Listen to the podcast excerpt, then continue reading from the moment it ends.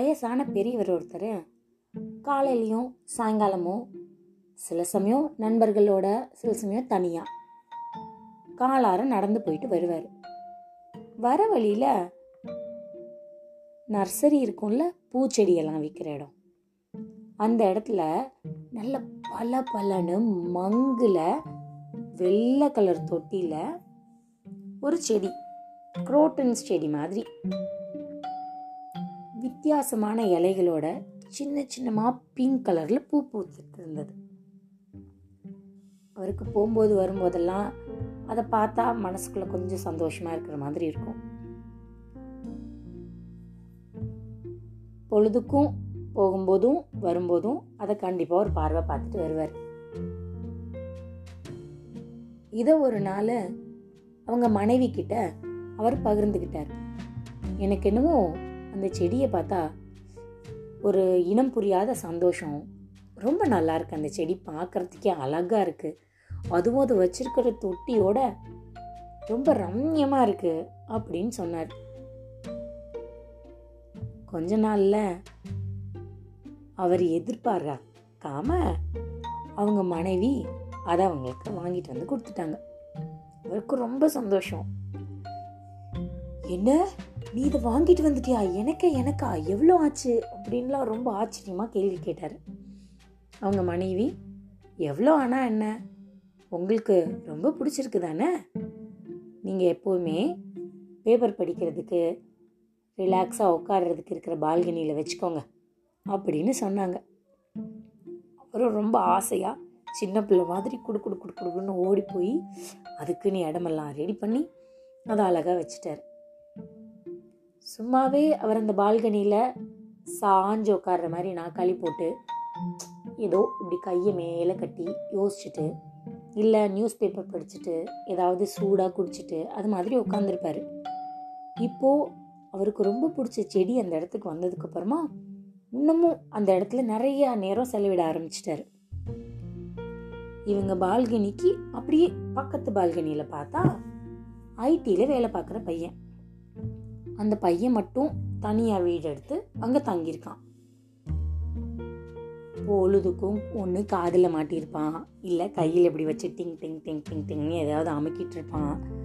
அந்த பால்கனிக்கு துணி காய போடுறதுக்கோ இல்லை ஃபோன் பேசிட்டு நிற்கிறதுக்கோ வருவான். இவர் ஒரு சில நாள் அந்த பையனை பார்த்துருக்காரு. இவர் தொட்டியை கொண்டு வந்து வச்ச மாதிரியே அந்த முனையில பல பலன்னு ஒன்று தெரிஞ்சுக்கிட்டே இருக்கு. இவருக்கு ரெண்டு மூணு நாளா. ஒரு நாள் அந்த பையனை ஏன்னா நடுவில் துணியெல்லாம் வேற காய போடுறாங்க அந்த பையன். அது அவ்வளோ தெளிவாக அவருக்கு தெரியல. ஒரு நாள் என்ன பண்ணாரு? அந்த பையனை ஏன்பா அந்த அந்த தொட்டியில் என்னோ வச்சிருக்கியே அது என்னது? அப்படின்னு கேட்டார். தொட்டி தானே அவனும் சின்ன பையன் தானே சுலபமாக தூக்கிட்டு வந்து இது ஒரு பூச்செடி. நாங்கள் நண்பர்கள் எல்லாம் சேர்ந்து ஒரு தடவை வெளில போகும்போது இது கிஃப்டாக எனக்கு வந்தது. அதனால இங்கே வச்சிருக்கேன். இப்போதான் ஒரு ரெண்டு மூணு நாளைக்கு முன்னாடி. பார்க்கறதுக்கு ரொம்ப நல்லா இருக்குல்ல? அப்படின்னு அந்த பையன் அதை எடுத்து காமிச்சான். இவருக்கு ஒரே ஆச்சரியம். இவர் எப்பவுமே போய் போய் போய் போய் பார்த்துட்டு வந்து அவங்க மனைவி கிஃப்டாக வாங்கி கொடுத்தா அதே மாதிரி செடி அது. இங்கே பாரு நானும் வச்சிருக்கேன்னு இவர் ரொம்ப ஆசையாக தூக்கி காமிச்சாரு. ஓ இதே மாதிரி நீங்களும் வச்சிருக்கீங்களா? அப்படின்னு அந்த பையன் கேட்டுட்டு அந்த பக்கம் இருந்ததை தூக்கி இவங்க வீட்டு பக்கத்தில் வச்சுட்டு போயிட்டான். இவ்வளோ நாள் அந்த பையன் அதை அவ்வளோ பெருசாக ஒன்றும் கண்டுக்கல. இப்போ போட்டிக்கு பக்கத்தில் தாத்தா வேற அதே செடி வச்சிருக்காருல்ல?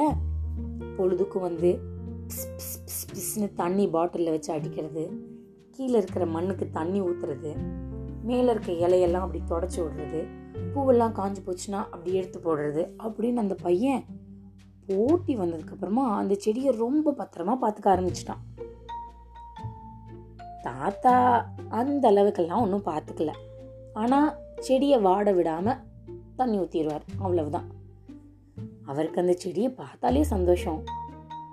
அதனால சும்மா பாப்பாரு ரொம்ப அந்த பையன் மாதிரி அதுக்குன்னு மெனக்கெட்டு சிரமப்பட்டு எந்த வேலையும் பார்க்கல அவர். ரெண்டு பேரோட செடியும் பக்கத்து பக்கத்து வீடாக இருந்தாலும் வேறு வேறு காம்பவுண்டில் இருந்து அப்படியே வளர்ந்துட்டு வருது. எதிர்பாராம ஒரு நாள் எக்கச்சக்க புயல் காத்து. உய் உய் திடீர்னு காத்தடிச்சதுல பெரிய பெரிய மரமெல்லாம் சாஞ்சு போச்சு. புயல் எல்லாம் அடிச்சு ஓஞ்சு அடங்கினதுக்கு அப்புறமா இந்த பையனும் தாத்தாவும் அவங்கவுங்க செடி என்ன ஆச்சுன்னு பார்க்கறதுக்காக வேக வேகமாக வெளியில வர்றாங்க. அந்த பையன் செடியை பார்த்தா கிட்டத்தட்ட அவ்வளோதான் அப்படிங்கிற மாதிரி எல்லாம் சாஞ்சு போய் புயல் காத்துல சிக்கி ஒரு வழி ஆயிடுச்சு. அதே தாத்தாவோட செடியை பார்த்தா காத்துல கொஞ்சமா இலையெல்லாம் மட்டும் காத்தடிச்ச பக்கமா திரும்பி இருக்கே தவிர செடி இன்னும் நல்லா கம்பீரமா தான் நின்றுட்டு இருக்கு அந்த பையனுக்கு என்னடா இது? நம்ம செடி மட்டும் இப்படி ஆயிடுச்சு அவரது நல்லா இருக்கே ஏற்கனவே செடி வளர்க்குறதுல போட்டி வந்துருச்சு. இப்போது நம்ம செடி மட்டும் இப்படி ஆயிடுச்சு அப்படின்னு அந்த பையனுக்கு ரொம்ப ஆதங்கமாக போச்சு. அப்புறம் சும்மா இருப்பானா? தாத்தா நல்லா பார்த்துக்கிட்டேன் ஓயாமல் இதுக்கு வந்து நிறையா சேவை பண்ணியிருக்கேன். ஆனால் இந்த செடி இப்படி போயிடுச்சே உங்களுக்கு எப்படி இப்படி கம்பீரமாக நிற்கிது அப்படின்னு வாயை விட்டு கேட்டுட்டான். இது கேட்ட தாத்தா கேட்டே கேட்டியே ஒரு கேள்வி. கேள்வி கரெக்ட் தான். இரு பதில சொல்கிறேன் அப்படின்னு பொறுமையாக அந்த செடிக்கிட்ட வந்து கொஞ்சம் அப்படி சரி பண்ணி விட்டு காற்றுல அடித்த வேண்டாத இலையெல்லாம் எடுத்து விட்டுட்டு பேச ஆரம்பித்தார்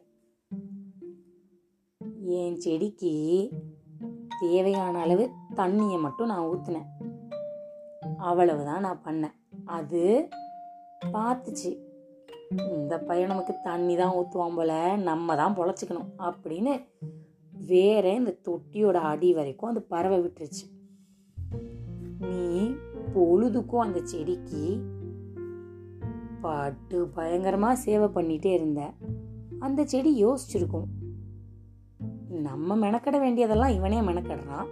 நம்ம எதுக்கு வேறெல்லாம் உள்ள வரைக்கும் விட்டுட்டு சிரமம்யா நமக்கு. நம்ம ஜாலியாக இருப்போம்.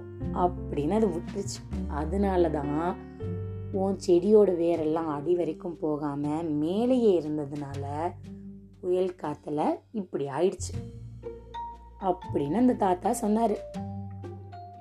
ஒரு வகையில் இந்த கதை இந்த செடி இதெல்லாம் நம்ம குழந்தைங்க வளர்க்குறதுக்கும் பொருத்தமாக தான் இருக்கும். இல்லை